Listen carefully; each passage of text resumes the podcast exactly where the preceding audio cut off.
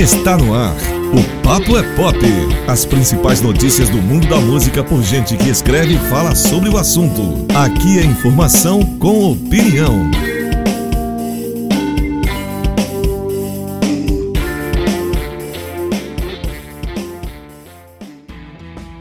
Fala aí, meus amigos, tudo bem com vocês? Boa noite para quem está aqui nos acompanhando, para as pessoas que estão perdidas aqui, sem WhatsApp, sem Instagram, sem Facebook.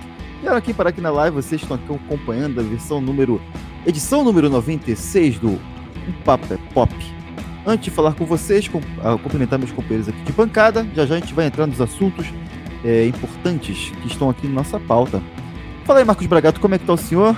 É, muitíssimo bem, curtindo aqui uma vida sem essas trollagens aí de Facebook, de WhatsApp. Que bom que não tem isso atrapalhando a vida da gente, hein? Já fiz duas ligações, recebi outras três. O mundo tá ficando muito melhor assim. Ligou a cobrar, recebeu a cobrar. Não, graças a Deus ainda tá dando pra fazer uma ligaçãozinha de um minuto rapidinho, tranquilo. É isso. Professor Céu, como é que tá o senhor? Tá sobrevivendo sem o, o, o as indústrias, a indústria Facebook, Zuckerberg? Rapaz, boa noite a todos, bom dia, boa tarde, todo mundo que está presente aqui na live, amigos. Rapaz, é, nós viemos de um mundo em que isso não existia, né? Então imagino que para nós ainda seja um pouco mais tranquilo de lidar do que para essa garotada que já nasceu no meio dessas conexões todas, né? Para eles deve ser difícil. Mas tô tranquilo e calmo aqui, tô estudando, né, rapaz? Eu tenho que correr atrás aqui do prejuízo. Como é que foi, como é que foi receber um e-mail hoje aqui da produção? Pô, foi bacana, né? Porque os e-mails não pararam, né? Os e-mails é uma coisa, parece jurássica hoje em dia, né? Você vê o e-mail, chega, caramba, um e-mail, né? Daqui a pouco o WhatsApp a gente vai olhar, nossa... Fale, fale, pelo senhor, eu uso diariamente. Ah, eu também, mas eu, eu tô já na vanguarda da tecnologia, né? O senhor ainda tá um pouco mais atrasado, mas o senhor chega lá. É isso aí, meus amigos, vocês estão aqui nos acompanhando aqui, esquecer de se inscrever aqui no canal. Quem nos acompanha é, pelo YouTube. Sabe que a gravação aqui é toda segunda-feira, às 19 horas. E depois vai para os streamings. Vai estar lá no Spotify, no Deezer, no Google Podcast. Ah, ainda existe é, o podcast? Eu não fiquei tá sabendo. Lá, tá lá, tá tudo lá nos streamings. É, edição 96, não tem 96, vai agora, né? Você está ouvindo essa São edição? 95, 96, 96 edições com essa. Exatamente isso aí. Muito papo aí, muita conversa. Pode ir lá para buscar esses papos. A partir do tempo para cá, as outras estão aqui em vídeo. É um material que... riquíssimo sobre música, sobre séries, da pandemia. Em tempo, o tempo todo da pandemia nós estivemos fazendo nosso programa. Eu acho, honestamente. horas. Mais, mais, hein? mais, é, tem mais, mais de 95 horas. E para vocês mais. que estão aqui nos acompanhando aqui, que já sabem que rola essa, esses, essas lives, sexta-feira tem live, sexta-feira tem uma edição especial aí, né? Vamos falar aí de Barão Vermelho, né? Edição nacional, mais um, uma banda nacional aqui com a sua discografia destrinchada aqui ao extremo pela bancada. Então vocês compareçam sexta-feira aqui para a gente poder falar da obra do Barão Vermelho, a obra inteira, né? De, de Cazuza a Suricato. Então a gente vai falar aqui da obra do Barão Vermelho, beleza, meus amigos? Antes disso, eu queria falar para vocês que estão aqui nos acompanham, né? É, pode se tornar membros do canal para ajudar o nosso programa aqui, ajudar a gente a pagar as contas.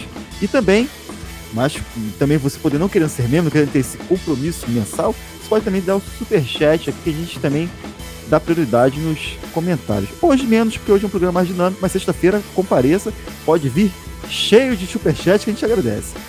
Amigo, vamos para os destaques para começar aqui o programa, trazer as notícias para os nossos, nossos seguidores que nos acompanham aqui. Aconteceu aí de importante aí no mundo da música, cultura, o que saiu aí que chamou a atenção de vocês, que o nosso público merece saber? O meu destaque é o fim da banda Armored Down, que a banda que pertence tem como, como donos e como integrantes os donos da Prevent Senior, que está aí às voltas com os escândalos apurados pela CPI da pandemia. Na quinta-feira, a banda inclusive estava escalada para tocar no, no Knot Fest, nós fizemos uma live até falando sobre todas as atrações, falamos deles. Na quinta-feira, a primeira produção do festival cancelou, disse que a banda não iria mais tocar. Umas duas horas depois, a própria banda veio com uma nota dizendo que a banda tinha chegado ao fim. Lembrando que essa Harmony Down ela não é a banda dos irmãos da Prevent Senior, é a banda só de um deles, o Eduardo Parrilo, que na banda era chamado de Eduardo Parras, aquele babudinho do Cavanhaque, vocalista, que também cantava no Dr. Phoebs. Aí sim, o, irmão dele tocava também, o Magrão, tocava guitarra nessa banda. Essa banda estava meio parada, o Harmony Down parecia que era, que era prioridade. Enquanto o Dr. Phillips era uma banda mais de hard rock, o Armored Down uma banda mais de metal tradicional, com essa coisa mais épica e tal. Uma banda de sete integrantes, ao que parece o, o Eduardo Parras é que contratava esses músicos, né? Bom, essa, essa banda era uma banda tipo aquela do sujeito bem sucedido numa área da vida que ele resolve, depois de velho, montar uma banda para se divertir e aí o dono da banda banca tudo. Deviam ser seis músicos contratados, coitados, os seis perderam o emprego, mas enfim. É, não tinha mais como essa banda ficar em evidência nesse cenário aí é, de, de, todo dia uma notícia ruim, né? Todo dia uma, todo dia eles se complicam mais. E de certo modo também a banda era, era como se fosse um empreendimento da Prevent Senior, né? Até o estúdio que eles gravavam era dentro de uma das instalações da Prevent Senior. E esse estúdio também agora deve estar parado. Enfim, a banda declarou que está encerrada né, as atividades. Eu acredito que eles voltam, né? A, é, é, deve ter meio que saído de cena, né? E também achei um pouco intempestiva essa declaração de banda encerrada. Eu esperaria até um, uma declaração de atividades suspensas, né? Eles iam tocar nesse. Né? Não é um, alguma coisa nesse nível. Eles iam fazer também, um, além do Notfest, eles iam fazer uma turnê Armoredão Convida, tocando em vários lugares. Chegou a ter anunciado, ser anunciado shows aqui no Circo Voador, convidando duas ou três bandas locais, uma outra também de São Paulo para fazer essa turnê. Eles investiam muito nisso, gastavam muito dinheiro muito nisso. É bom, é bom até que se apure, né, da onde vem é, porque cultura e futebol, eu não quero aqui fazer nenhuma acusação leviana, mas cultura e futebol é um terreno fértil para lavagem de dinheiro, né? Enfim, é, a banda, para o bem ou para o mal, tá, declarou o seu fim. É, essa Dr. Phibs continua, pelo visto, né? Tá parada, mas ninguém ela chegou. Tava, ela estava parada, o céu. Acho que, acho que uma, uma substituiu a outra, sabe? Ela já estava ah. parada, sem ninguém dar nenhuma declaração. O fato é que o site das duas está fora do ar, eu consultei hoje mesmo. Até quinta-feira o site do Armaredão estava no ar, que eu andei consultando lá, eu estava me preparando para falar alguma coisa aqui. Até quinta o site estava no ar. Teve uma entrevista até bem polêmica no Globo, né, Cris? Que até falaram sobre, a respeito dessa questão de tocar nos festivais que eles é, teoricamente patrocinavam. Aquela é, antiga? É, mano. Foi, foi no G1. Phibs, né? Foi, Dr. foi nessa foi Dr. Foi, naquela época não tinha Moredão, foi o G1, já tem uns 4 anos isso. É, era o Dr. Phil. Mas aí, mas aí eu, eu, é importante também a gente perceber que é, é uma obrigação dos produtores, tanto dos festivais, o Lola, o Rock in Rio, ou quem produziu o Rolling Stones, onde eles também tocaram. É verdade. É obrigação deles contratar uma empresa para cuidar da parte de emergência, né? Para cuidar ali de quem passa mal, de quem sofre ali de, com bebida, etc. E, e a, o, esses festivais faziam isso numa permuta. Isso não chega a ser crime porque são entidades privadas se relacionando entre si. Mas não é muito. Não é uma coisa muito moral, muito ética fazer esse tipo de coisa, né? Mas quem tem que responder isso aí, no meu modo de ver, são os produtores. Porque ao invés deles simplesmente contratar uma empresa para colocar a ambulância lá, as equipes médicas, a infraestrutura toda, eles faziam uma permuta colocando a banda dos donos dessa empresa para tocar. Isso aí, para mim, quem tem culpa no cartório são os produtores. Enfim, é uma coisa a se investigar também. Né? Isso. Social, e o senhor?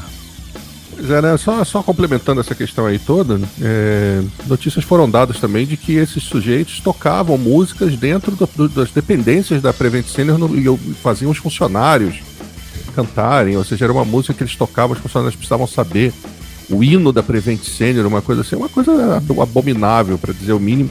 E por falar em abominável, só um registro, né? Dr. Phoebs, né? É o nome de um filme de terror. É.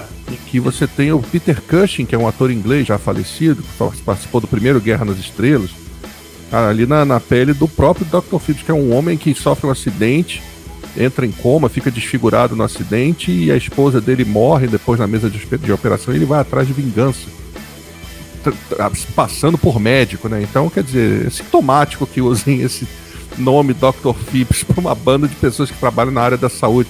Coisas que acontecem no Brasil, né? O Brasil é pródigo desse tipo de coisa. Mas sabe então, o que eu... eu me lembrei, professor? Né? Só para já complementando a complementação, eu me lembrei, né? me lembrei da banda da banda australiana lá, o Dead Daisies. É mais ou menos assim. É um pois é. milionário é. contratando gente para tocar com ele. É a banda é que o nosso amigo Bruno Eduardo se refere com banda sem alma, sem espírito, uma coisa sem corpo. Corpo sem, sem alma. É. É uma, uma situação assim. bem parecida, mas eu não quero também levantar suspeita lá do nosso amigo australiano, nem sei como é que ele Nosso toca os negócios dele lá, pode ser uma pessoa honesta. Pode assim ser, como pode... também, assim, assim como a questão do Prevent Center também, muita água ainda vai rolar, vai ter muita gente se defendendo aí, vamos ver o desfecho. É, mas essa, essa aí eu acho que tá difícil para Prevent mas enfim. Meu destaque é o seguinte, meu destaque é um destaque de série. Poderia dar esse destaque como dica, mas tem uma outra dica também. Pô, dá, né? Enfim. Todo dia isso. É verdade, eu sou uma pessoa que, que oferece ao nosso ouvinte, ao nosso espectador, opções, assim, né? Então tá passando na, na, na, Apple TV, eu não sei como é que a pessoa acessa isso aqui no Brasil, mas tem um, um streaming da Apple, né?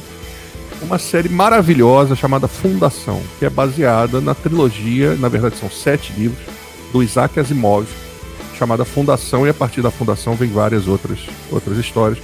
É uma adaptação para TV é, maravilhosa, inglesa, está sendo feita. Está no terceiro episódio, ou seja, a série está rolando. E é um, assim, é um feito impressionante porque era uma obra que até então muitos achavam que era impossível de ser adaptada para tela. É, como Duna, por exemplo, que é outro clássico da ficção científica, né? Fundação também é. E eles são meio contemporâneos. A Fundação é 10 anos antes de Duna. Fundação de 51, Duna é de 66, 65 ali mais ou menos. E são, são dois, dois, duas séries maravilhosas. Duna vem uma nova versão cinematográfica do Duna esse ano. Daqui a pouco tá rolando por aí. Mas Fundação, procurem nos torrents, procurem aí nos lugares da internet para ver.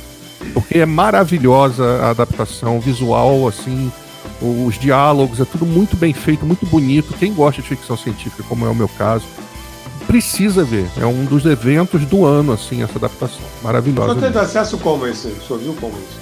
Eu fui no, no, no mercadinho do Sr. Torrent. Ah, e lá consegui pegar os episódios. Me perdoe o questionamento, foi curiosidade mesmo. Não, porque eu também fui. Quando eu descobri que passava na Apple TV, eu, eu corri atrás para descobrir se era um streaming. E é. Como eu não tenho produtos da marca Apple, não tenho nem celular nem computador, eu pensei que eu não ia poder ver. Mas existe a possibilidade de você mesmo com o PC assinar e ter ali o streaming da, do, do, do, dos, das produções vinculadas à Apple, como é o caso de Fundação. Estão entrando agora nesse mercado de streaming. Daqui a pouco nós mesmos vamos fazer nosso streaming, porque está é, sendo a tendência. Vale senhor, eu não trabalho com esse negócio, não. Amigo. Não, o senhor vai ter que ser contratado também e virar conosco, quer queira ou não. Já está decidido isso. É isso aí, meus amigos. Meus amigos, eu, eu tinha falei com o Bragato aqui que o meu destaque seria o mesmo que o dele, então é, fica uma, um destaque dividido aqui, tá? Um destaque dividido mesmo porque foi 13 minutos falando disso aí, acho que tá, tá bom. Vamos para as pautas. Hein, vamos para as pautas então, vamos falar do, do, que saiu então essa semana aí de singles e álbuns. É, como disse, o, o destaque do Bragato foi o destacão de hoje. Singles e álbuns, e vamos, vamos começar hoje, meus amigos. Hoje, hoje a pauta tá, tá recheado, tem coisas bem legais. Hoje não, sempre.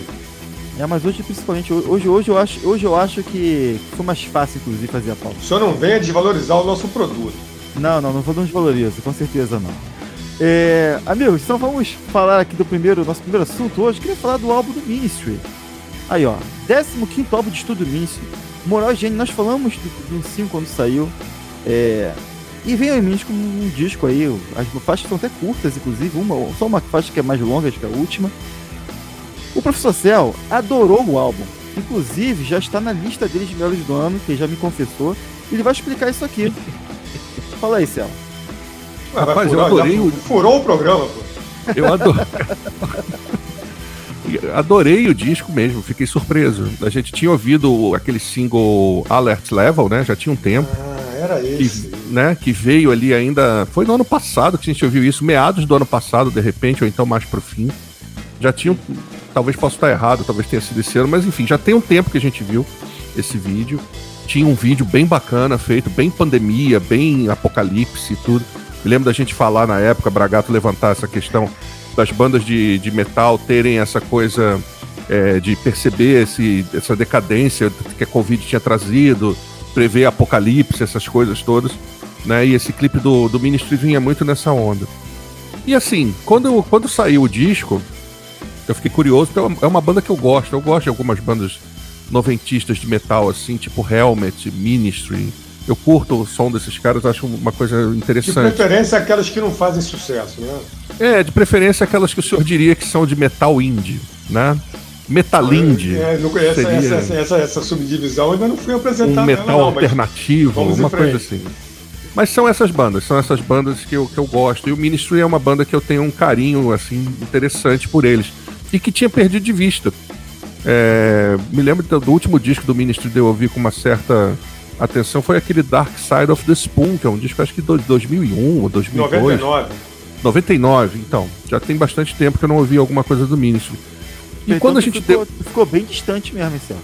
Muito Pois tempo. é, fiquei bem distante. Assim como fiquei do Helmet também, que é a outra banda que eu mencionei, e que tava ouvindo esses dias por conta do, do disco do Ministry. Ele tava naquele DeLorean pra cima e pra baixo aí, pô. É, o meu DeLorean funciona, né? Tem que, tem que colocar ele em atividade. O fato é que esse disco do Ministry, ele. Eu não sei se é a questão da época que a gente está vivendo, pode ser. Mas eu achei ele muito apropriado para o que a gente está experimentando hoje em dia.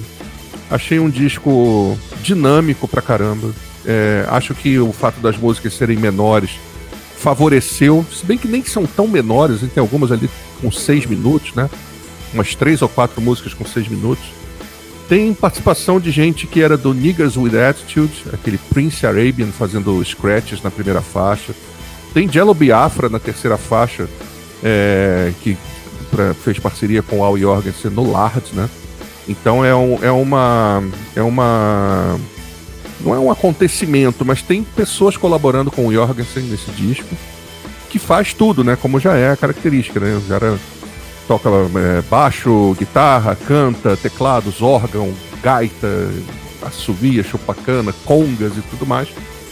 E o disco ficou muito, muito dinâmico, como eu falei. As músicas têm uma levada que eu acho que são levadas que funcionam, devem funcionar muito ao vivo um disco bom para você ouvir ao vivo, pulando ali mesmo. O disco não tem, não dá espaço para você descansar. Tem uma boa cover de Search and Destroy que eu achei ali, uma cover que vai ali um pouco mais lenta que o original do The Stooges, né? Achei uma diferente, boa né? Achei bem diferente. Achei uma boa sacada porque eu, quando eu vi na lista eu falei, pô, essa música. Mas aí o que eles fizeram foi uma, uma, uma levada bem diferente também. Achei que foi uma coisa é, assim original, né? E achei que tem músicas aqui que são realmente porradas, né? Eu gostei muito de Sabotagem Sexy, que é a música que o Biafra participa. Da mesma safra de Biotech's Godzilla.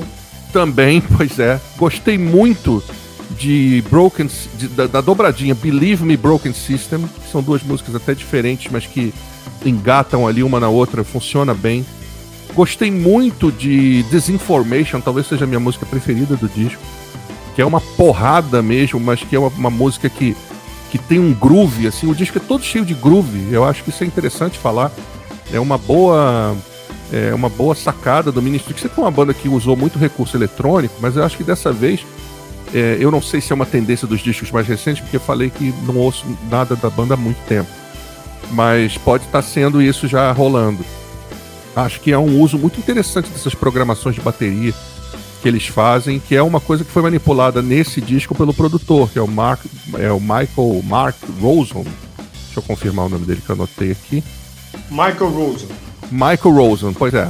Que é o cara que manipula essas programações, né? É, fazendo uma coisa que é um, um, um som muito pesado, com uso de samplers, assim, constantes, mas que tem essa dinâmica de, de, de levada. Então eu acho que é um disco muito divertido de você ouvir é um disco movimentado e é um belo espécime do, do, do, que esse rock mais pesado pode ser em termos de modernidade, né? A gente daqui a pouco vai falar de um disco que também é pesadão e tal, mas que é o oposto, na minha opinião, em dinâmica em relação a esse disco do Ministro que a gente está vendo aqui.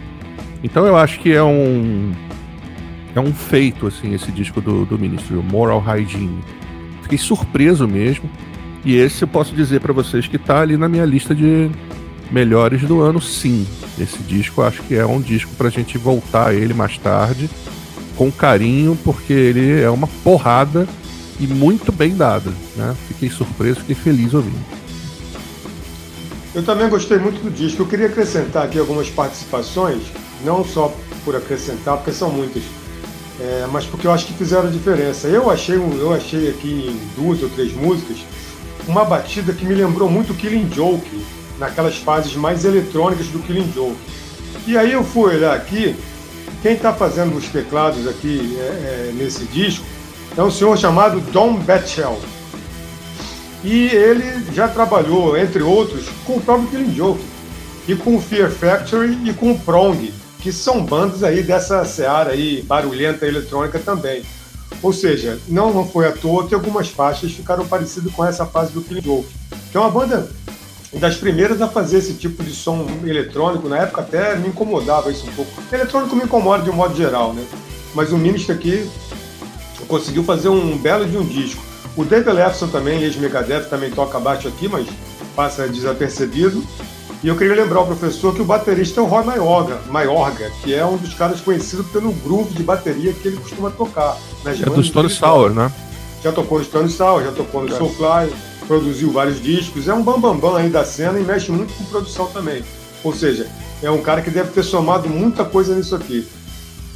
É, me admirei até do professor não começar a abrir o pergaminho literário dele para falar sobre o que as músicas falam, né? Porque tem bastante coisa aí a se chamar a atenção. Essa Disinformation, não só o título já dá a dica, né? É uma música sobre fake news, né? Exatamente. E que ele fala ali direitinho. E eu acho, eu acho também fácil para um cara que nem o Al Jorgensen, que, como o Celso já falou no início, passou a vida é, é, trabalhando no mundo pós-apocalíptico. Quando o mundo pós-apocalíptico chega, ele está à vontade, né?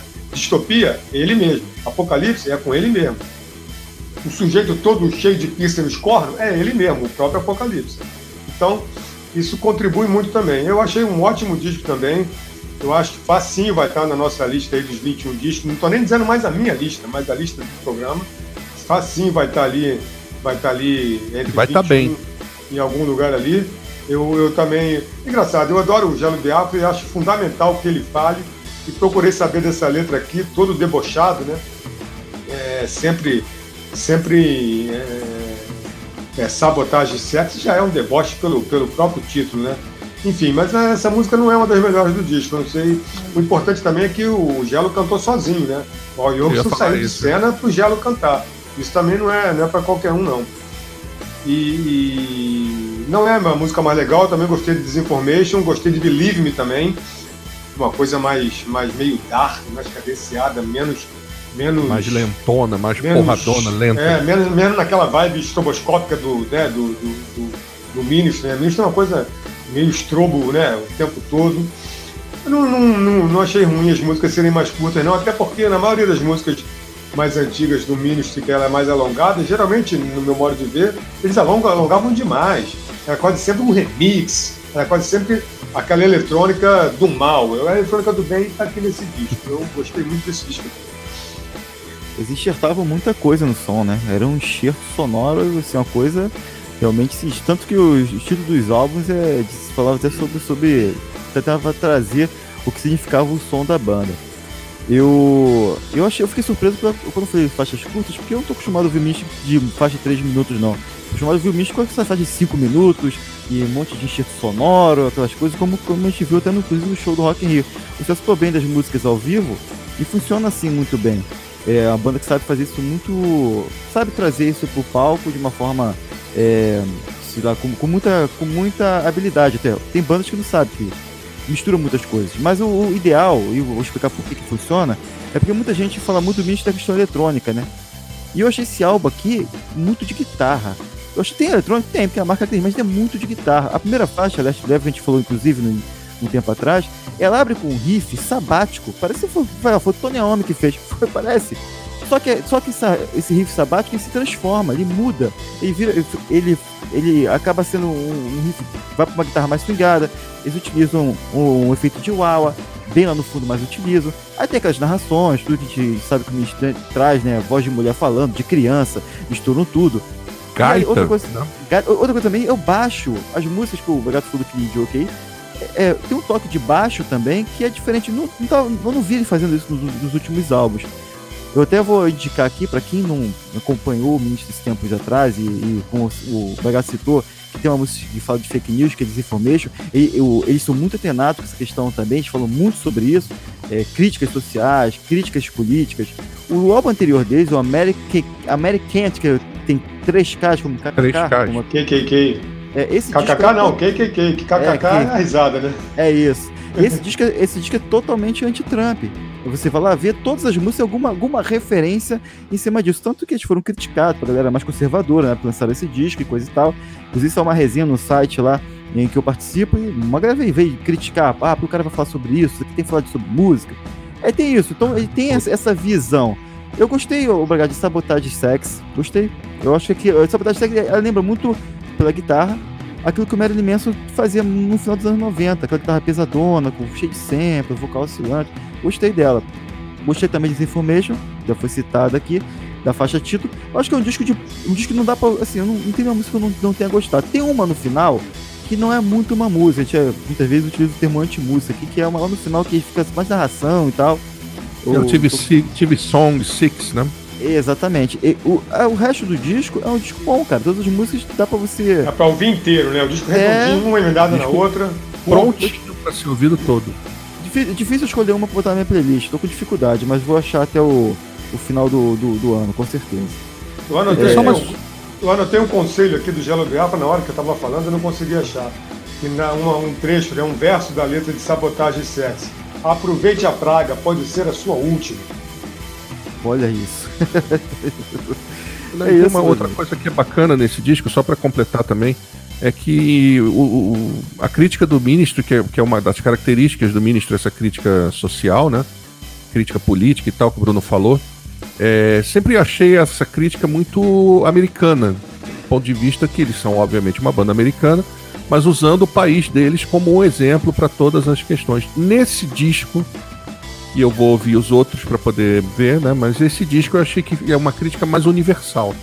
Porque a pandemia tornou as coisas, a danação da, da humanidade mais universal. Então, eles tiveram que ampliar esse foco e jogar as coisas de uma versão mundial mesmo, que é o que eu acho. E fez bem, acho que ficou bacana. É isso, meus amigos. Então, vocês que não, não ouviram o álbum do Ministry, busquem lá. Já tá em todas as plataformas indicado aqui pela bancada. Outro aí que vai estar tá prometendo, não sei se vai ser disco novo, mas que apareceu aí com uma música foi Ghost. Ghost lançou aí Hunter's Moon, primeira música inédita em dois anos. É, queria que vocês falassem o que vocês acharam dessa música aí. Curtiram essa música nova do Ghost? Eu, eu, eu dou minha opinião. Esse aí, ô Bruno, esse aí é aquele comentário clichê. Eu, não, eu gosto de clichê, né? Você sabe muito bem disso. Esse aí é o seguinte, não tem erro. Música do Ghost não tem erro. Vai sempre vir mais ou menos aquela coisa de sempre e sempre legal. E é o que aconteceu aqui. Primeiro um clipe fantástico, né? Com aquele visual retrô. O clipe sem música já é assustador. Aliás, tem uma figura lá que já disseram que parece comigo. Uma sacanagem, inclusive. Eu gostaria até de deixar aqui o meu protesto. Né? Justamente a figura assustadora que deixa uma garotinha, uma garotinha lá nos anos 60, 70, por causa da lua cheia, cheia de medo. Não é mais lobisomem, essa é criatura assustadora que tem uma dupla face, pelo que entendi. É uma face na frente e uma face atrás. É, interessante esse clipe. E a música Eu é muito legal. É, vocês não viram o clipe, não, né? Vocês precisam ver. O clipe é muito legal e a música também. A música, quando, quando entra a guitarra na música, a coisa é espetacular. E, é, e é, tem tudo que uma música de uma banda de rock ocultista, a maior banda de rock ocultista do universo é o Ghost, até porque tem poucas, né? Não tem mais banda. Assumidas, banda, acho que tem pouco. Ou a, banda, ou a banda envereda lá para aquela questão do black metal, né? Do metal extremo, que já é, já é o capeta abraçado mesmo, então fica no ocultismo. O ocultismo que é aquela coisa mais leve, que é com Ghost. Eu achei a música fantástica, promete. Não conheço um disco do Ghost ruim. As músicas são muito boas. Parece que o, que o Tobias Forge, que é o cara que se veste de papa ali, muda de nome mais do que a gente muda de roupa. Se bem que na pandemia a gente usa roupa direto. Mas enfim, ele, ele, ele, ele conseguiu ali juntar, é, conseguiu chegar num, num, nível de maturidade musical, já passou por várias bandas de hard rock na Suécia, várias bandas de metal extremo, até chegar numa, numa fórmula de rock mais pop, mais palatável, que eu gosto muito e essa música não foge a essa regra, por isso que eu falei, não tem erro. Gostou, Céu? Você, sei que você tem um. Tinha umas críticas ao gosto no início, né? Ah, rapaz, é porque é, uma, é fruto do meu desconhecimento a respeito da banda mesmo. Eu ouvi essa música, achei bacana e fui dar uma ouvida em algumas coisas anteriores e hoje me caiu bem melhor. Né? Achei uma sonoridade bem criativa. É, eu gosto muito quando, quando o artista tem a habilidade de misturar essas influências que tecnicamente seriam muito difíceis de você passar adiante, como ocultismo, rock pesadíssimo e coisas assim, transformar isso numa coisa, como o Bragato usou o termo certo, palatável. Eu acho isso bem, bem interessante quando o cara consegue. E aí os caras do Ghost, pelo que eu ouvi hoje, eu, eu, não sei se cheguei a ouvir um disco inteiro, mas ouvi essa música algumas vezes. Eu acho que eles têm essa habilidade. Não é um som para você ouvir toda hora. Ah, tô acordando aqui, olha que beleza. Vou, como o dia está lindo, vou botar um Ghost aqui. É para momentos, assim, para coisas que você tem que eu acho que são ali do gosto pessoal. Mas eu acho um, um som tecnicamente irrepreensível. Assim. Essa música é uma música que é até curtinha, e ela faz parte de uma trilha sonora, né? É, do, do da, da, versão mais recente daqueles filmes da série Halloween. Né? será que o clipe é do filme? É, eu não vi o clipe, mas pode ser. Que é o Michael Myers, o assassino do Halloween, que tem aquela máscara branca assim que o cara usa. É um cara é que não, não, sei quantos filmes já teve do, do, Michael Myers. O cara não morre. É uma versão do Jason da, da Sexta-feira 13, né? São os caras que não morrem. E vem mais um filme aí do Halloween, né? Que vai estrear agora em outubro. E a, a música do Ghost está na trilha sonora. Não houve nenhuma declaração da banda com relação a um disco de inéditas que tá, esteja vindo por aí e tal. Mas como a gente falou disso do Mastodon mais no início do ano, que também colocou uma música na trilha sonora de um, de um desenho de, um, de, uma série qualquer baseada na, no, no, nos personagens da, da, DC ou da Marvel, não lembro agora, pode ser que o Ghost já esteja também em estúdio preparando um disco novo, né? Essa música é, é a primeira coisa inédita que eles lançam em dois anos, né? Então pode ser aí o prenúncio da banda já no estúdio, começando aí a, as gravações. Gostei, gostei do disco, gostei do disco, gostei da música e acho que ela é uma boa, um bom aperitivo aí para quem tá com saudade dos caras.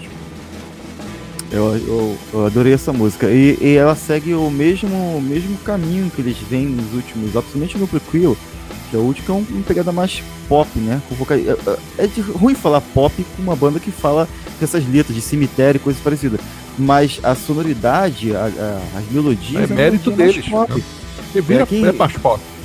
A banda, a banda mudou muito. Quem acompanha a banda desde o início sabe que do Melhora pra cá, eles mudaram a sonoridade e estão com essa pegada mais hard rock, mais pop. As letras é que traz ele pro cultismo que o Bragato é, mencionou, o visual dele no palco também. E essa questão de, de saber se vem um disco ou não, é, a, a, imprensa gringa, pelo menos, aposta que sim, que isso é, é um primeiro single de um álbum, porque geralmente quando eles apresentam o novo Papa Emeritus, que quem não sabe, todo turnê, todo disco ele muda a figura, já apresentaram agora recentemente o quarto, né, a quarta versão, e quando eles apresentam e já estão com turnê anunciada, eles geralmente vêm com, com um álbum aí. Então deve ser uma, uma música que já deve ter gravado e liberaram para essa trilha sonora aí, que é o que, no caso, as pessoas estão falando aí, que liberaram essa música trilha sonora. Pode ser, né? Eu acredito que seja também porque a sonoridade é a mesma. A produção do, desse single é, a mesma, é o mesmo produtor que gravou Melhora. E o, a mixagem é do Andy Wallace, que mixou o prequel, que é o último disco dele. Então, então é disco. Tá tudo em casa. Tá tudo em casa, com certeza. Ótima música do Ghost e eu, eu reforço que o Bragato falou pra mim, é uma das melhores bandas hoje de atualidade de rock, de metal, é o Ghost. Quem não conheceu, que teve uma, uma impressão negativa no início, porque eu tenho pro céu, tinha umas críticas. Ouve os últimos álbuns, pode mudar, porque mudou muito sonoramente a banda e falou. Faça dizer, isso. entendeu? Eu quero ver, Bruno, eu quero ver o dia que o professor Céu descobrir a, a grande quantidade de covers que o Ghost já gravou. É verdade. Pô, vai pirar. É, agora então é que eu vou. Os senhores me desculpem, eu vou lá ouvindo, eu volto depois. então é isso aí, meus amigos. Amigos, é. O.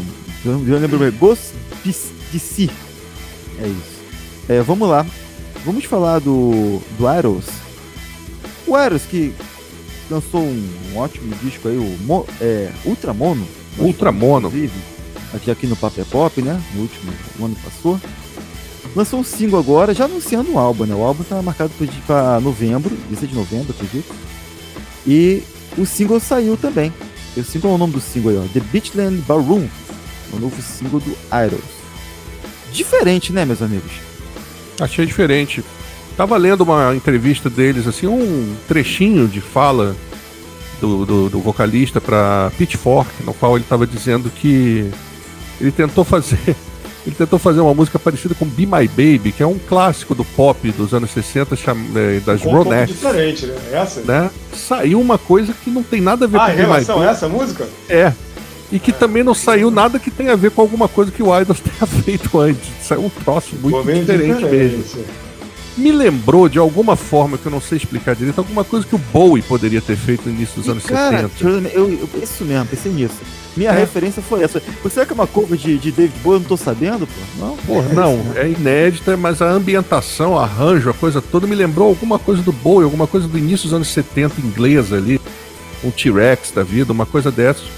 Porque Eu tem vou- a ver com o radar deles também, de alguma forma. Tem, tem a ver, não tá fora. Então eles estavam também nessa entrevista dizendo que essa é a música mais importante do disco. e Foi logo o single que eles soltaram. O disco vai chamar Crawler. E tem 14 faixas, inclusive as faixas já estão lá no site do Idols é, definidas, né? E essa música tá lá bem na meiuca mesmo do, do, do tracklist. Eu gostei, Então só cara. me, tira uma, só me tira uma dúvida. Existe uma música com esse mesmo título, parte 2? Não, não tem. Porque no clipe, como vocês sabem, eu assisto os clipes. O No senhor é clipe, um a- fã de clipe. No clipe lá aparece que o clipe é a parte 1. Então deve ter um segundo clipe da mesma música, pelo jeito. Pois é, provavelmente. Ou então um segundo. É, exatamente, uma outra, uma- um outro filminho pra mesma música. Porque Ah, não, então não, vocês não, vocês não viram o clipe, então? eu não vi o clipe. É o rostão, é a carona do Ah, não, esse clipe eu vi. Não, esse clipe eu vi. É um close assim numa cara que não dá nem pra ver. Estranho direito. também. Muito estranho. Muito estranho. É estilo, né, cara? O cara tá sem dinheiro pra fazer um clipe, bota a câmera aqui e diz que é estilo E aquilo. eles vinham fazendo clipes criativos, lembra? Aquele de desenho animado. Do desenho animado, um sim. outro do pessoal dirigindo o carro, indo pra algum lugar lá na Inglaterra. É verdade. O outro que esse, tinha um assalto, né? Um atropelamento. Esse disco, a capa dele, inclusive, não sei se vocês chegaram a ver, mas ela tem um- uma janela assim vista do lado de fora, como se a gente estivesse do lado de fora da, né, do, do apartamento que tá ali. E tem um astronauta do lado de fora da janela, assim, meio de lado. Ou seja, é uma doideira. É o Bragato que fala que é uma banda maluquinha, não é, Bragato? A malucada. A malucada, pois é. Então é Idols, cara. Eu gostei da música, eu fiquei curiosíssimo pra ouvir o resto do disco. Porque se vier nessa mesma onda, cara, é, é um, trabalho diferente do Idols. A gente vai ter que prestar uma atenção aí. Mas eu acho que não vem nessa onda, não. Eu acho que isso aí é pra despistar. E vem aí mais um disco padrão da banda. É uma bela banda em atividade, o Idols. Eu gosto muito dos caras. Ah, duvido, cara. Mesma onda de uma faixa pra outra no disco do eu achei difícil. Não vai mesmo. Eu também achei esquisito a dessa.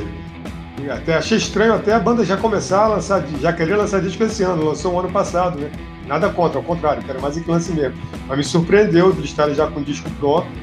E vamos ver o que que sai, né? O Idols a gente pode esperar tudo, ao mesmo tempo não deve esperar nada, né?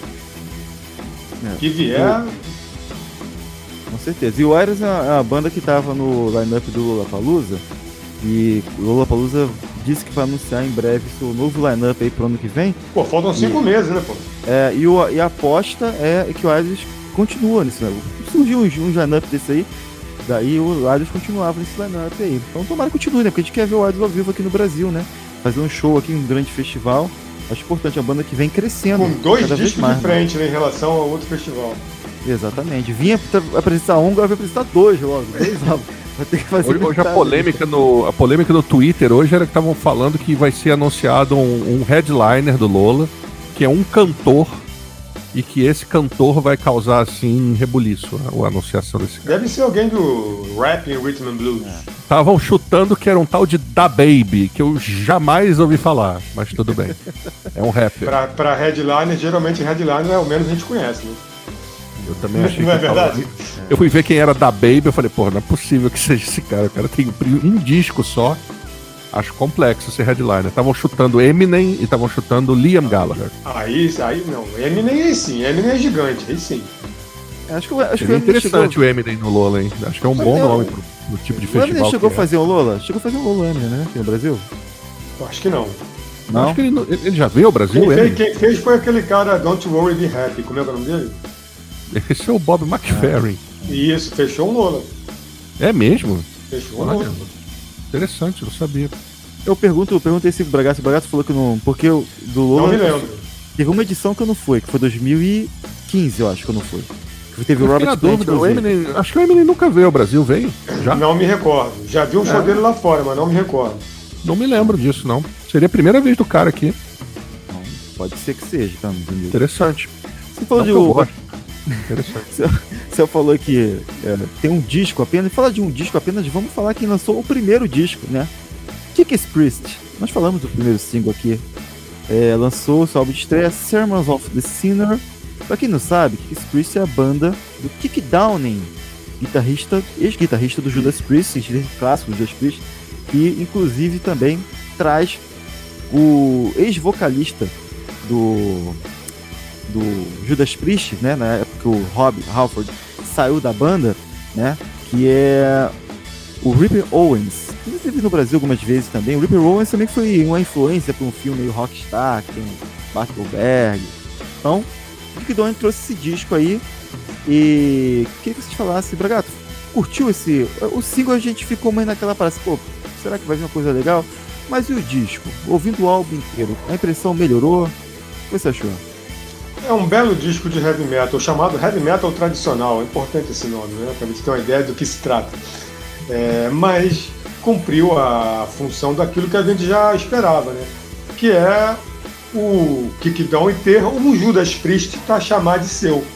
Ele tem o próprio Judas Priest dele. Porque quando ele saiu em 2011, por motivos não muito esclarecidos, me parece que ele queria ter a banda para ele, ter o Judas dele. Ele acabou que montou essa banda Achei até que chamar o Team Reaper Owens até é uma boa. Quando, quando o Rob Halpert resolveu fazer aquele duo eletrônico dele lá e sair em carreira solo, o Reaper Owens cumpriu muito bem a função, tocando com o Kick Doe, os dois ainda no Judas, porque não tinha o Halford disponível. Né? O Halford de volta, ele teve que sair. E com a saída do Kick Doe, que eu, eu até lamento, porque depois de 40 anos ele é um elemento quase fundador. Depois de 40 anos ele deixa a banda fica na mão e monta uma banda para ser o seu próprio Judas, que é essa banda. Inclusive o baterista que ele, que ele chamou para tocar para tocar na banda era um baterista do Judas, já tem 70 anos, ele também faz 70 esse mês. O baterista já, já tem 70 anos que não aguentou a pegada e acabou saindo. E entrou o, bater, o baterista do Cage para tocar, tocar com eles. É, eu acho que ele fez, ele fez, ele fez um disco para mostrar que ele é o guitarrista bom, que ele é o cara bom demais do Judas Priest. E fez um disco com a cara do Judas Priest, tocando muito, solando muito, com muitos riffs, com muita agressividade. Só que ele deu um azar, né? Ele deu um azar porque o Judas Priest itself, o próprio Judas, tá bem pra cacete. Lançou um disco em 2018 muito bom, agora eu até estava tentando ver o nome dele aqui. É, o Firepower, que é um ótimo disco. O Judas Priest está em ótima fase. Aliás, o David Faulkner, que substitui o Kick Doe, teve um problema cardíaco aí recentemente. É. Foi operado, já passa bem. Justamente o mais jovem, né? 40 e poucos anos. E foi operado, está tudo tranquilo. O azar do Kick Doe, olhando por esse lado, eu acho que ele faria esse disco de uma maneira ou outra, né? Mas o Judas estando bem ou não. É que o Judas está muito bem, mas fica o recado, né? Fica o recado que se alguém no Judas ali arrefecer, pegar um pouco leve, compor mal, solar mal e tocar meio sem vontade, ele tá ali firme e forte com 70 anos dele, botando para quebrar. E fica um recado também para outros velhacos ali da Inglaterra, do, do da, de uma das maiores bandas do mundo, um tal de Iron Maiden, que é possível ser velho, ter 70 anos e ter agressividade, e tocar guitarra com agressividade, e fazer música longa de 8 minutos com agressividade, com riff, com solo. E quando eu digo agressividade, meus amigos, não é o cara ter o porte físico e sair dando porrada nos outros, não. É agressividade musical, instrumental. Talvez eu tenha me expressado mal em algum programa aí que eu ouvi gente falando que pessoas de certa idade não podem ser agressivas. Podem sim, tocando guitarra desse jeito. olha o pode. Trump aí. O Kickdown, o Kickdown bota pra quebrar. O Kickdown tá tocando muito, tá solando muito, tá compondo o riff muito. Mas é um disco de heavy metal tradicional nos moldes do heavy metal, né? O disco que fala, geralmente as músicas fazem aquela ode ao heavy metal, aquela ode ao bater de cabeça, punhos erguidos, turnês, fogos explodindo, a nossa pátria metal. Eu nem gosto desse negócio de pátria metal, nação metal, essas palavras assim eu não gosto muito no meio da música, mas enfim, eles usam muito isso e faz parte do universo, né, dos dogmas do heavy metal, que o Kick Down sabe muito bem, afinal de contas, um dos caras que ajudou, se, se não criar, a popularizar isso, a fortalecer isso, a solidificar isso. E eu acho legal que o cara na idade dele queira ainda ter banda, tem ainda o ímpeto de fazer uma banda, mas é uma banda é, que não oferece quase nada de novo, de vanguarda, de novidade, não é passo à frente nem vai ser. É um disco com 10 músicas aí, dá para tirar umas 5 ou 6, 4, talvez músicas boas aí, boas composições, bons solos e bater cabeça. É um disco para levantar punho, bater cabeça da morte do sofá. É isso que serve esse disco. Mas é um disco de heavy metal tradicional. E aí, pois é, é, essa é ressalva que o Braga está fazendo aí pela quarta ou quinta vez, no que ele está dizendo, é um disco de heavy metal tradicional.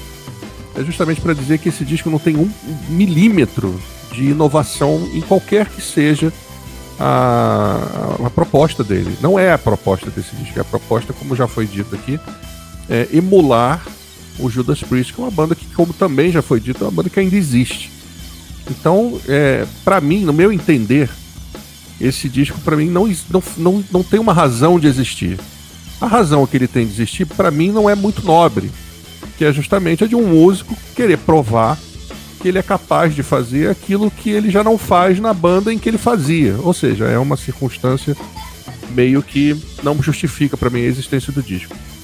E o fato do disco ser esse disco de heavy metal tradicional, como está sendo dito aqui, para mim ele, ele perde, a, eu, eu perco o interesse, porque eu não consigo ouvir absolutamente nada nele que seja é, instigante, minimamente, pelo menos para mim. Assim, eu imagino que tenha muito fã desse estilo, que é um estilo que tem inúmeros fãs, que queiram exatamente ouvir os chifres de guitarra, os solos, a rapidez, a agressividade, que no caso é, ele, o, o, o Kik é capaz de fazer. Mas para mim, no caso, falando como, como um ouvinte, é, não, não me interessou o disco. Achei o disco até em alguns momentos caricato. É, porque justamente acho que abusa desse mito do metal pelo metal, entendeu? Acho que o vocalista às vezes derrapa muito no agudo. Acho que tem assim uma é, um uso do, do, do, imaginário de que é também herdado do Judas Priest, né? O padre, o sacerdote, o diabo e o oculto, o mal e não sei o que, nós somos mais fortes e tudo, que isso para mim fica muito.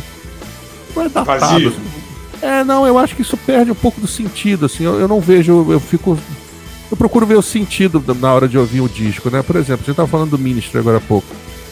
Além de musicalmente instigante, tem toda uma, uma coisa é, um, um, tema a respeito do, do, momento que a gente está passando, que ainda por mais clichê que seja, que tem todo mundo fazendo um disco sobre o momento que a gente está passando, é uma visão de um cara que já fala disso há muito tempo. Então isso já é uma coisa que me instiga a ouvir, pô, agora que essas coisas aconteceram, algumas delas, o que, que esse cara tá falando? Aí vou ouvir esse disco. É um disco que podia ter sido lançado em qualquer momento de, de 1978, 79 para cá, que ele existiria, assim, é uma coisa que eu não vejo nenhuma conexão com o que está acontecendo. Então isso me atrapalha na hora de, de ouvir e de achar alguma coisa interessante.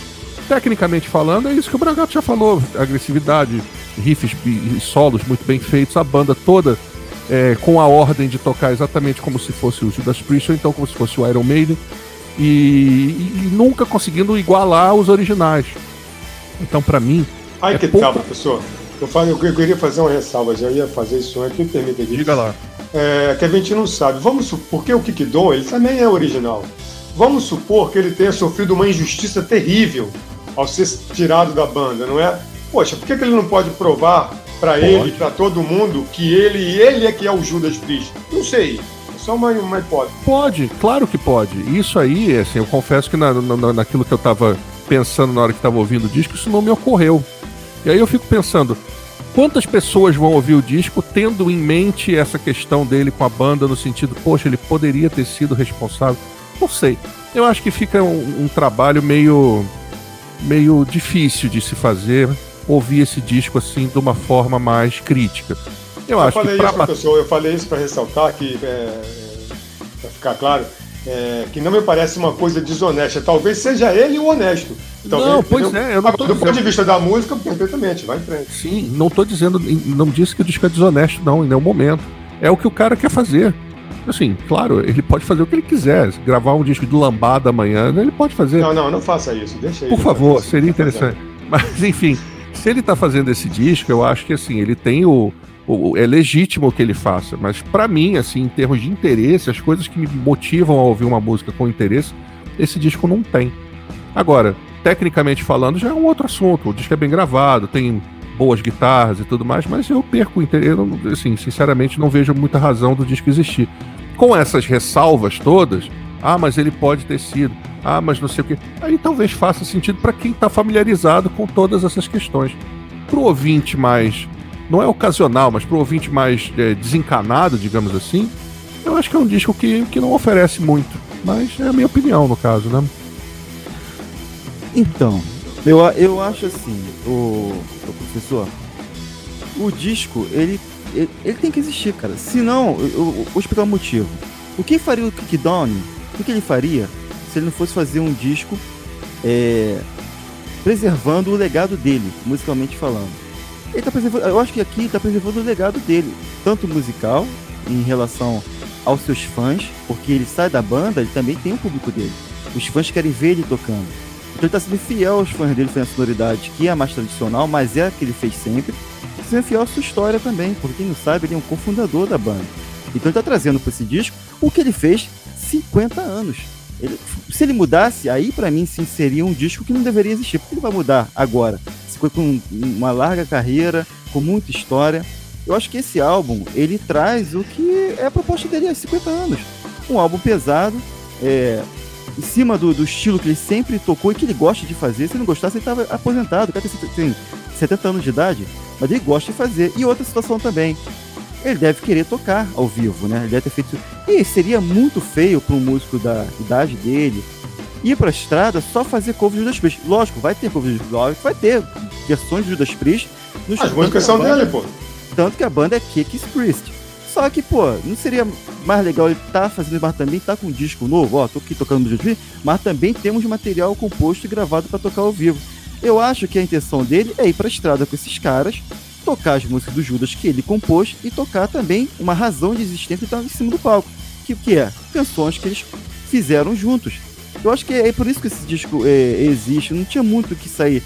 Eu acho que seria estranho se ele mudasse agora esse tipo de, de, de pensamento. Eu acho que ele acertou em chamar o Rip Owens, porque para o que ele quer fazer é o cara que vai encaixar. Além disso, tem um público também que é Judas Priest, que gosta do som. E não, esse, já, e agora são dois Judas Priest nessa banda. E, e, o, o cara já deu prova que ele combina com o estilo do cara. Ou seja, ele tá certo, o cara. Ele, ele tem que perder um tempo procurando o um vocalista. Não, não precisa. Tem o Rip Owens. E se quem ouviu o disco, o Kick Priest, o Rip Owens tem um vocal muito parecido com o Rob Halford nos bons tempos. O vocal do Rip nesse disco, na minha opinião, é bem parecido. Várias vezes eu ouvo alguma música ali e falei, pô, isso aqui é Judas Priest fase Halford, sabe? Lógico, os fãs do cara não podem concordar, mas parece muito. Tanto que entrou na banda por isso. Eu acho que é um ótimo disco de heavy metal. Lógico, aí tem essa ressalva do, do céu. Pra quem não gosta do estilo, pra quem não curte, acha que tem que ter alguma coisa mais é, inovadora, não, aí realmente o, o, disco não vai alcançar esse público. Mas não foi feito para essa galera. Ele foi feito pros fãs de Judas Priest, que, tá, que certamente seguem o Kickdown. E aí, pra nós que avaliamos isso, ele tem que ser bom musicalmente. Ele é bom, tem bons riffs, bons solos, o cara tá cantando bem. Pra esse estilo de, estilo de som, ele tá, ele, ele, a proposta do disco, ele tá ao ponto. Eu achei que é um, que é um bom álbum. Não vai ser histórico contra os Judas Priest? Lógico que não. Isso não tem como. Não dá. Mas. De, de, depende, quer, tá, Foi o que eu falei. Ele, ele deu o recado. Se o último disco do Judas, o mais recente, é ótimo. Se o próximo disco do Judas for no mesmo nível desse ou não for tão bom quanto esse, aí o bicho vai pegar. Né? Olha, aí que tenho... tá. O desafio tá lançado agora. Agora tem dois Judas Priest no mercado. Era igual quando Mas tinha Halford e o Judas. Mas vocês acham que essa, esse disco credencia essa banda para ser um Judas, assim? Vai depender eu acho que o Judas Priest está tão mais acima do que isso. Vai depender do próximo disco, Céu, isso que eu tô dizendo. Se olhando pro é anterior, comparei... olhando pro anterior, perdeu de goleada. Mas o próximo. É, eu, eu, eu, ouvi alguma coisa do anterior que eu tinha ouvido na época e não, não ouvi mais, mas aí eu ouvi umas duas ou três músicas. Hoje achei o disco de 2018 extremamente superior, mas assim, de um eu jeito acho, eu, eu absurdo. Acho. Mas o próximo, aí que tá. Ah, enfim. Bom. Eu, eu, acho, eu acho assim, se, ele, se o Judas Priest vier pra tocar, por exemplo, uma fundição progresso aqui no Rio de Janeiro, para quem tá assistindo aqui do Rio. Os fãs de Judas todos vão assistir o Kick Priest, se vier assistir o Kick com essa banda aí. Vai todo mundo assistir, cara. Vai todo mundo lá pra ver o cara. Todo fã de vai assistir como fosse o Judas Priest, lógico. Que é a oportunidade de ver o Kick Down com membros do Judas Priest tocando Judas Priest, que não deixa de ser um cara do Judas Priest tocando as, a música da banda, não a banda cover. É, o ruim é que pra gente pareceu no início que poderia soar como uma banda cover.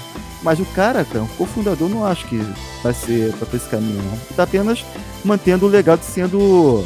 mantendo, preservando o que ele sempre fez, sendo coerente, eu acho, com a proposta. Amigo, em, alguns setores, em alguns setores, só para fechar, professor Céu, vou falar uma coisa aqui, depois, depois apaga, tá? Esquece, mas presta atenção. Em alguns setores do heavy metal, ser conservador é que é o bom. Ah, pois é, pra, pra mim complica. do punk também, né? Só do heavy metal não. não mas vamos lá. Do punk não. Vamos lá, meus amigos. É... Vamos falar de Limp Bizkit. Limp Bizkit lançou um novo single, Dead Vibes. A banda lança disco há 10 anos. E aí, o Céu fez uma cara que gostou do single do, do Limp Bizkit, né, Céu? Gostou do visual do, do rapaz. Rapaz, eu achei horrível, cara. Eu achei muito ruim. Achei uma coisa Beleza, constrangedora a música. Que, que, Não. que é isso? Que agressividade. Mas é verdade, eu preciso, preciso externalizar essa, esse, essa minha bem. opinião. Bota pra fora mesmo, isso mesmo. Que é o, o nome da música é Dead Vibes, né? Dead que é um trocadalho do carilho aí com Bad Vibes, né? Então, Até Não sei se agora. Ah! eu não sei se isso tem a ver com o visual do, do Fred Durst, né? Que é, É. esse visual papai, né? Que ele agora enverga. É com essa música Dead Vibes. Mas aí eu fui ver o clipe pra contrariar Marcos Bragato, que diz que nós não vemos clipe. E era um lyric vídeo péssimo, né? Muito intencionalmente péssimo. E com uma letra que pra mim não fez o menor sentido, uma coisa assim. É um arremedo de alguma coisa que o próprio Limp Bizkit poderia ter feito há uns 10, 15 anos atrás. Era uma banda que eu não curto. Mas achei essa música com som de demo, assim, uma coisa que poderia ser feita. A gente fica criticando aqui música de laptop. Isso também poderia ser uma música de laptop ali com, com um programinha foi, pô. certo.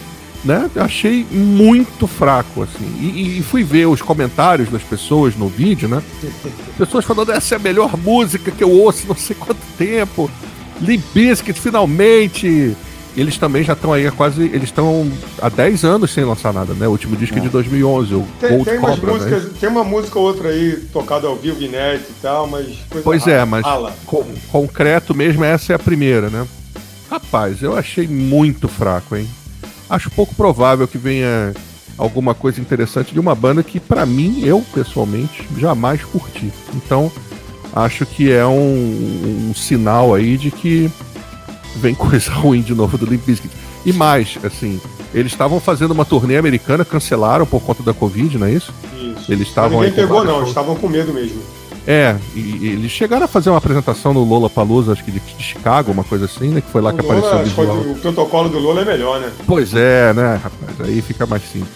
Mas, enfim, não sei, não sei o que pensar. Essa música aí, realmente, eu torço para que venha alguma coisa um pouco melhor do que isso, porque isso aí, na minha opinião, é um, certo fundo do poço. Aí é, é nível aquela música do Papa Roach que a gente ouviu, que tinha a gloriosa participação, e só é melhor do que essa, porque tinha a gloriosa participação do rapper sueco. É isso que, isso que faltou. Isso Se que Fred Durst tivesse chamado rapper sueco pra essa faixa, talvez, quem sabe. É, o, o, o Limp Bizkit é uma, é, uma, é uma banda de rap, metal e rock. E esse aqui tá numa vibe mais rock, mais eletrônica. Eu senti falta daquilo que eu sempre sinto falta, de guitarra. O guitarrista praticamente não aparece, pelo menos não dá pra ouvir nada. O céu fala que a gravação é ruim e tal, meio tempo, mas não dá pra escutar isso. O que aponta, se essa música for um protótipo do que vai ser o disco, aponta para uma coisa mais rap, mais eletrônica, do que uma coisa mais rock, e eu lamento que isso aconteça. Porque mesmo o Limp Bizkit tinha de ter um equilíbrio aí nesse lado todo, né?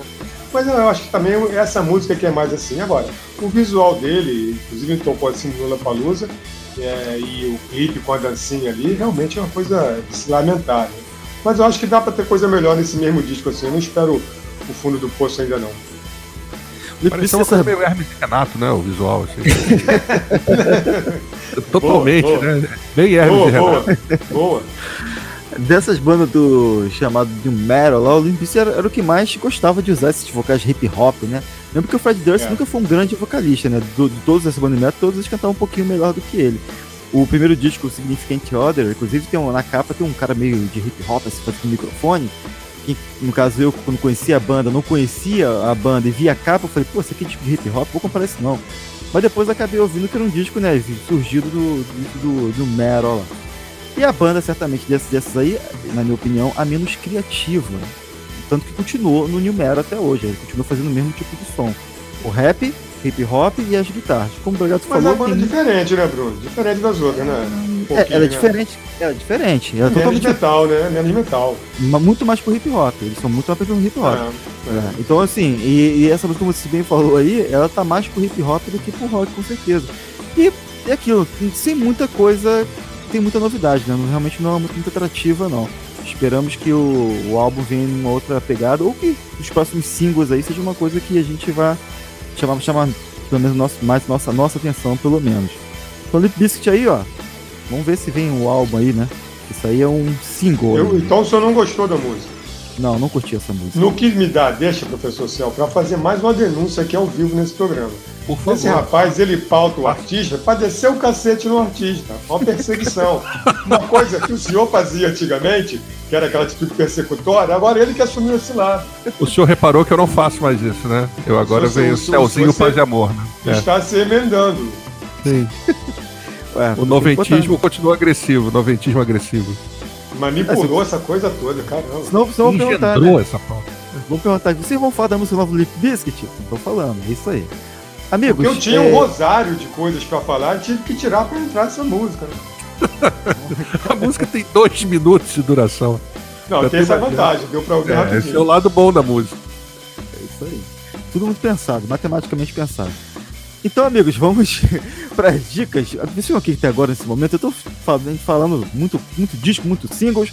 Esqueci de falar. Vocês estão nos ouvindo aí pelos streams, segue a gente. Se tiver aqui no YouTube, se inscreve no canal, conhecendo o programa hoje. Ih, descobri vocês aqui. Se inscreve no canal, toda segunda-feira nós estamos aqui às 19 horas fazendo as novidades aí. Saiu de singles de discos e também algumas dicas e notícias. Então, E sexta, a anuncie sexta, por favor, senhor. e às sextas-feiras as lives, mais de duas horas aqui, a gente troca ideia, uma coisa mais interativa com a galera. Olha o vem ali, já aqui. com um descasso na mão. Vamos fazer do pior, vamos fazer o do pior ao melhor com Barão Vermelho. Fizemos com a Legião Urbana, tem aqui, fizemos com Titãs, fizemos com Engenheiros do Havaí e agora nós vamos pro Barão Vermelho, do pior ao melhor, na sexta-feira. Você que curte Barão, quer conhecer mais sobre a banda também, entender mais a respeito da discografia, vem aqui na live sexta-feira, 19 horas. Estaremos aqui conversar, dá sua opinião também, pode por superchat ou sem superchat, dá opinião pra gente poder também conversar. O assunto vai ser só Barão Vermelho aqui na sexta-feira, beleza? Só isso. Amigos, dicas. Vamos para as dicas finais aqui do nosso programa. Mais de uma hora de programa já aí. Vamos ver o que vocês podem indicar para os nossos seguidores aqui, ouvintes e espectadores. O que eles podem assistir, ler, ouvir esses dias aí antes da nossa live. A minha dica é simples. Diga lá. Furei a sua frente, professor? Não, pode ir, vai tranquilo. A minha dica é simples. Vamos de Iron Maiden. Já que ao ouvir o disco novo do Iron Maiden, eu fiquei pensando, poxa, cadê aquele Iron Maiden de antigamente, né?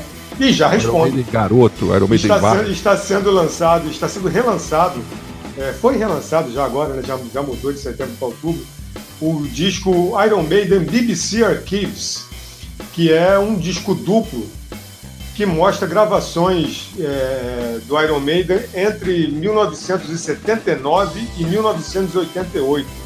É mais ou menos metade com Paul Dayano, que passa por dificuldade de saúde, uma hora vamos falar melhor disso, e metade com Bruce Dixon. E em alguns momentos tocando as mesmas músicas, cantando o mesmo repertório, o que dá para perceber, assim, muito interessante de você olhar quem cantava o quê, como é que era aquele negócio e como é que era o Bruce também, logo que ele entrou no Iron Maiden. Esse disco é um disco duplo que já apareceu em várias caixas do Iron Maiden aí, como, como anexo, como extra. Ele foi lançado em 2002 e saiu agora em 2021 na Inglaterra, é claro, né? Não saiu aqui no Brasil, mas eu já tive acesso ao material, então você também pode ter. Deve estar aí por esses lugares aí que, esse, que essa duplinha aí ficou ouvindo. Vocês podem correr atrás. Vale a pena essa, fazer essa comparação aí e entender o que era o Iron Maiden e o que é o Iron Maiden hoje e fazer aquela, aquela comparação. Pois é. Minha dica é a dica de filme. para surpresa de todos. A dica de filme acessível que tá na Netflix. Esse não tá na Apple TV, que você tem que, sei lá, decifrar onde você vai ver como fundação, mas que eu recomendo que vale o esforço. Esse é o sensacional, maravilhoso e superlativo Círculo de Fogo, que tá na Netflix. Filmaço feito pelo Guillermo Del Toro, ali no finzinho da década de 2000, início da década de 2010, sobre monstros japoneses. Ele é um tarado por esses assuntos.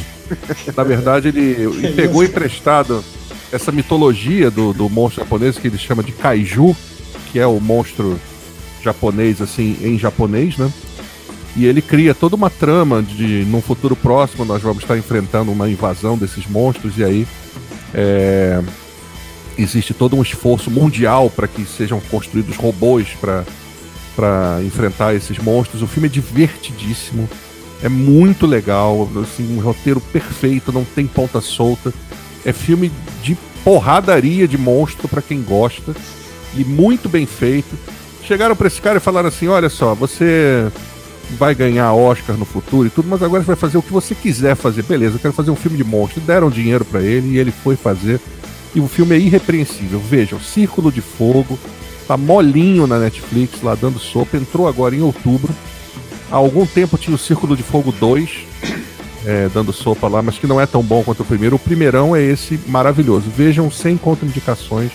Recomendadíssimo com uma pipoca do lado para se divertir. É maravilhoso. Mas me tira uma dúvida, é, é monstro japonês naquele estilo Ultraman, Ultra Seven, aquelas coisas? Pois é, é mais ou menos isso. Só que ele atualiza todo esse, esse tipo de, de, de, de, embate, né? Do, do, do robô humano, aquela coisa criada pelo homem contra o monstrengo ele cria toda uma história, dá uma roupagem moderna para aquilo, mas preserva essas coisas tradicionais. Tem uma disputa entre os robôs, tem um robô russo, tem um robô australiano. É uma coisa muito divertida, muito bem bolada. E tem toda uma história assim de dois irmãos que são pilotos de robô e tal. Cara, é muito bacana. Só vendo mesmo para ver. E é muito bem feito. O Guilherme Del Toro é um baita de um diretor ganhou o Oscar aí recentemente por aquele filme A Forma da Água. Então ele é um cara muito bom, muito talentoso. E esse filme é maravilhoso. Assim. Eu tô revendo aí, acho pela quarta ou quinta vez, porque é muito bom. aí, cara, quinta vez. É isso, meus amigos. Meus amigos, eu vou ser econômico aqui. É, a minha dica é a live de sexta-feira. E também, eu queria falar que você gosta de clipe, o Bagaço de clipe, só, eu só vou fazer esse clipe aqui para poder lembrar do disco. O CDC estreou mais um clipe, né, do, do, seu último disco deles, é o Through the Mist of Time. Quem não ouviu o novo disco, o último disco desse CDC, Power Up, e também tem uma resenha aqui no nosso no canal que nós três fizemos sobre esse, esse álbum. O álbum ficou muito bem avaliado aqui pela bancada e é um bom álbum. Então, escutem o álbum se não escutaram ainda, assistam o clipe, acho que é o terceiro clipe desse álbum. O clipe também é bem legal. E, logicamente, assista nossa resenha lá para quem não viu essa resenha. Amigões, foi o seguinte, até sexta-feira, vocês que estão nos assistindo aqui, até, até agora no final do programa, sexta-feira estaremos aqui fazendo a live sobre Barão Vermelho do Pior ao Melhor, aquele ranking emocionante. Aguardo vocês aqui e também estamos no Spotify, nos streams, os programas que são gravados às segundas-feiras. Segunda-feira a gente volta de qualquer maneira, mas antes de segunda, passa aqui sexta para tocar uma ideia. Sextou, pega sua cerveja, deixa geladinho, pega um salgado, corta o salame, uns frios e vem conversar sobre Barão Vermelho com a gente, beleza, meus amigos? É isso aí. Meus amigos, ficamos por aqui então? Ficamos. É até a próxima, até sexta e é nóis. Um abraço a todos. Você ouviu o Papo é Pop, um podcast feito para você que gosta de informação, debate e quer ficar por dentro do universo cultural.